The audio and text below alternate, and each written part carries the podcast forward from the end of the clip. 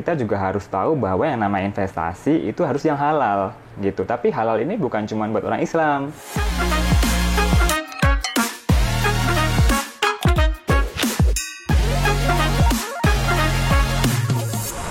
Assalamualaikum warahmatullahi wabarakatuh. Halo Sobat Insight, selamat datang di Insight Investment Management.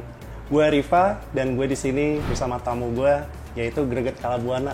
Halo. Yes. Salam kenal ya Mas. Gue denger ya Mas. Mas Greget tuh suka bikin konten-konten dan sharing inspirasi ini mengenai pengelolaan keuangan ya. Mungkin Mas Greget boleh sharing sedikit nggak? Apa sih salah satu inspirasi yang Mas Greget pengen sharing di sini?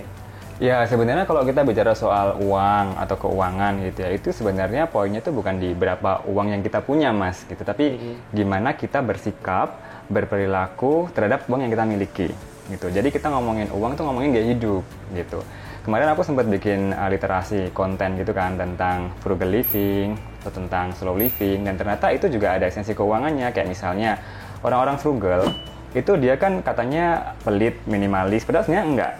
Kalau dia beli barang, dia itu melihat function-nya, quality-nya, dijadikan value. Jadi value itu function plus quality, gitu. Yes. Makanya kadang orang frugal tuh beli barang yang agak mahal dikit nggak masalah, tapi tahan lama. Jadi nilai ekonominya jadi tinggi, gitu. Sama dengan orang-orang yang dia menganut slow living, jadi santai gitu ya. Baik pas pandemi pada bekerja dari rumah kan, WFH gitu. Nah, slow living itu bukan berarti terus malas-malesan, nyantai, nggak tanggung jawab, nggak. Tapi esensinya itu kita punya skala prioritas. Yes. Termasuk dalam keuangan. Terus kita bisa menyelesaikan pekerjaan secara tuntas. Jadi dia memulai, tapi dia menyelesaikan. Gitu. Jadi dia punya esensi tujuan. Sama dengan kalau kita bicara perencanaan keuangan, kita punya tujuan kan. Makanya perlu investasi, perlu nabung, perlu ngitung cash flow gitu. Wah keren banget Mas. Kita tuh sebenarnya pengen bicara nih tentang investasi yang menyejukkan hati dan memupuk masa depan nih Mas Greget. Dan gue suka banget tentang konten Mas Greget yang bikin tentang ya frugal living atau lifestyle yang Mas Greget ingin sharing ke teman-teman Sobat Insight. Ini kan intinya berarti kita mindful ya. Betul. Ya kan tentang apa yang kita punya dan jalani hidup kita dengan prioritasnya. Yeah. Nah, kalau dari Mas Greget sendiri, gimana pandangannya nih kalau dalam berinvestasi? Ada nggak tips atau inspirasi yang pengen di-sharing di hari ini? Ya, ini ada dan sebenarnya ini udah populer ya. Yes. Teman-teman kalau yang belajar perencanaan keuangan atau udah mulai budgeting spending udah ngerti. Jadi, kita tuh ada 3 kata kunci lah gitu. Jadi yang pertama tuh halal. Halal. Jadi sebagai seorang muslim, kita juga harus tahu bahwa yang namanya investasi itu harus yang halal gitu. Tapi halal ini bukan cuma buat orang Islam. Tapi buat teman-teman kita semua juga bisa gitu. Jadi universal, inklusif. Wow. Yang kedua, kita harus punya investasi atau kalau milih investasi harus yang legal. Jadi dia sudah berizin dari otoritas gitu. Yes. Di negaranya. Kalau Indonesia ada OJK, ada yang lain-lain ya. Lalu yang ketiga itu dia harus logis. Jadi masuk akal.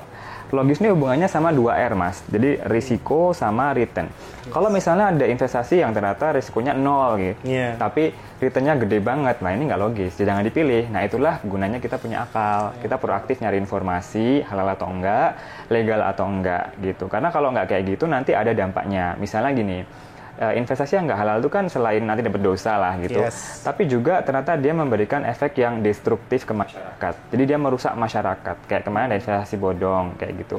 Yang nggak legal juga gitu. Yeah. Jadi kalau nggak ada legalitasnya, kalau misalnya ditipu, melapor kemana? Betul. Ya kita yang salah gitu. Makanya kita harus punya sikap proaktif, kembali lagi ke perilaku untuk belajar mana yang halal, mana yang legal, mana yang logis gitu. Mantap banget nih Mas Greget, 3 poin ya, yaitu halal, legal dan logis, dan ini halal yang kita pahami ini ternyata sangat universal, kita pun ya bisa menerapkan ya dan diaplikasikan ya dalam investasi yang Mas Greget promosikan ya ke sobat-sobat Insight nih ya. Dan bicara sedikit tentang investasi, gue juga pengen sharing juga kan kita ngelihat outlook kondisi pasar atau ekonomi kita tuh ke depannya nih sekarang lagi transisi Mas Greget, dari yang tadi risiko yang kemarin tadi sempat mention pandemi ya. Sekarang ini udah mulai aktivitas mulai normal kembali dan kita tuh sekarang terjadi kontraksi ya di ekonomi kita ya, dan jadinya ada lonjakan inflasi, dan ini nggak cuma di Indonesia, di seluruh global, dan ditambah lagi ada konflik geopolitik di Eropa, itu ada perang antar konflik Rusia dan Ukraina, itu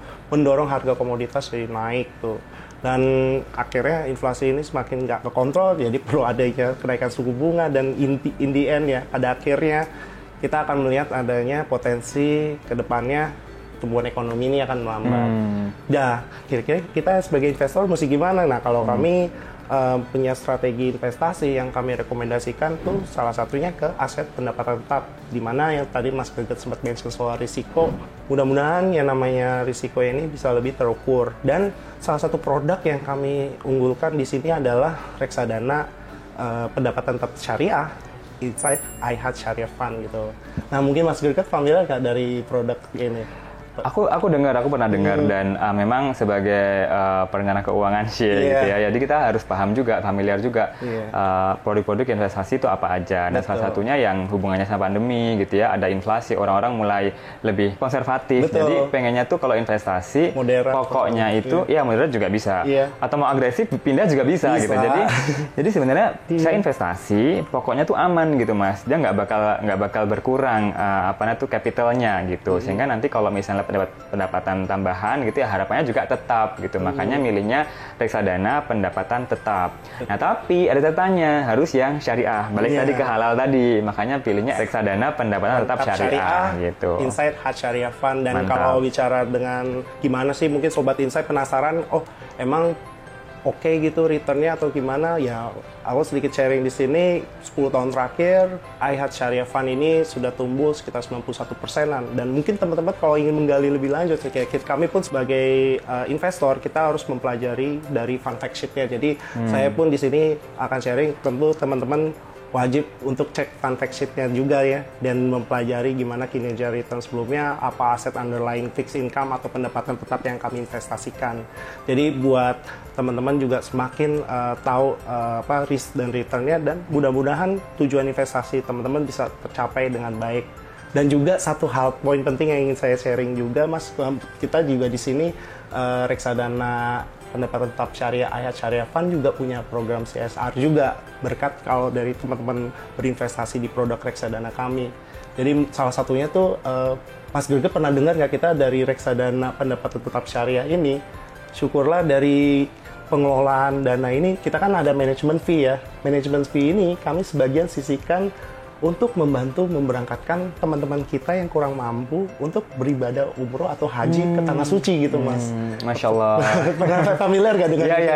Iya. Karena memang ini sih, kalau kita bicara soal investasi yang zaman sekarang, terutama anak milenial, generasi Z gitu ya, mereka tuh ngomongnya selalu ya cuan dan dampak. Betul. Gitu, jadi dapat cuannya, untungnya, tapi dampaknya buat apa nih gitu. Misalnya bisa membantu kebencanaan gitu ya, agama, pendidikan, kemanusiaan, lingkungan dan lain sebagainya gitu. Nah, kalau ini tadi berarti ini masuk dalam konsep ethical investing, Mas.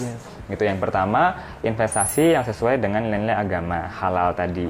Yang kedua, dia punya dampak ke sosial atau lingkungan. Tadi kan berarti memberangkatkan masyarakat yang kurang mampu untuk naik haji atau umroh ke tanah suci. Yang kedua, dia punya dampak ke sosial sama lingkungan. Yang ketiga, dia kompetitif returnnya, karena kan tetap ada return yang kompetitif gitu pendapatan tetap. Nah, yang keempat, risikonya terkendali. Betul. Jadi sebenarnya ini komplit banget nih, ini IHAT Syariah Fund kalau aku lihat itu contoh real dari yang namanya ethical investing tadi. Gitu, dan snowball effect gitu ya, jadi kita dapat pahala juga. Nah inilah yang sebenarnya disebut dengan compound growth, karena dia sampai ke akhirat gitu, everlasting ya kan. Dan jadi snowball effect yang positif. Betul, kita sejuk banget nanti insyaallah. Jadi kita di Indonesia juga hidupnya sejahtera, nggak berkecukupan gitu ya, tapi juga di akhirat insyaallah selamat gitu.